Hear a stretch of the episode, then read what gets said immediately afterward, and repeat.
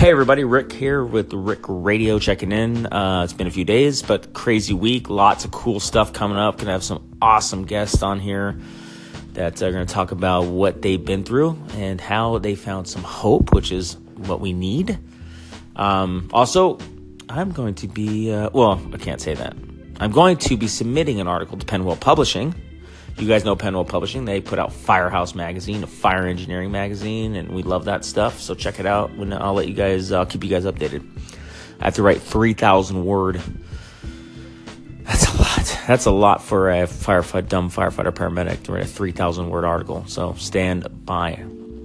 Anyway, I want to talk about like how my PTSD started to manifest, right? And how it started to show up again, I've said it before, this is the only job I ever wanted. I was a fire explorer, I was a volunteer firefighter in Alaska, I was a paid intern in Oregon, and ended up getting my career job as a firefighter. And it's the only thing I, and I remember how exciting it used to be when the tones went off, man. We would get pumped, right? We all know that feeling. And if you don't know what I'm talking about, it's like, it's like, it was like, it was your birthday. It was like getting that gift you always want. I mean, it was exciting for us, right? That medical call or or their first fire, man. That was ah, that was awesome. Then it became oh man, tones are on off. All right, let's go knock this out. Right? And then it became for me mind numbing to hear those tones because I knew that it was eventually it was going to be something else to add to my list of things that fuck me up, right? That give me horror and give me just complete sadness. And so as soon as I found out what the call was, I had a just a, an overwhelming sense of relief. Oh, thank God. It's just a sick person. It's just a homeless guy. Oh, thank God it's a structure fire. Finally, it's a structure fire.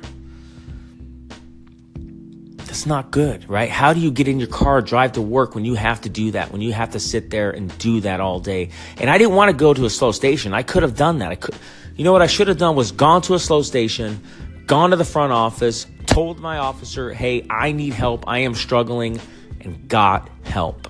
Instead, I was too worried about my reputation. Right? I was downtown for a long time, or well, for few, five years or so because it was about my reputation. And then I went to a busier station, or I went to a busy station somewhere else. It was about my reputation. I could not go somewhere slower and take care of myself and take care of my family. It's like, duh, you know the answer. You didn't do it. Instead, I did a lot of messed up stuff. And a lot of us do a lot of messed up stuff. And how we get through it, because that's the only way for us to get through it. You have to think about all the good things that we do all the amazing things that we do. You guys watch the Super Bowl. You saw the commercial. People love us, right?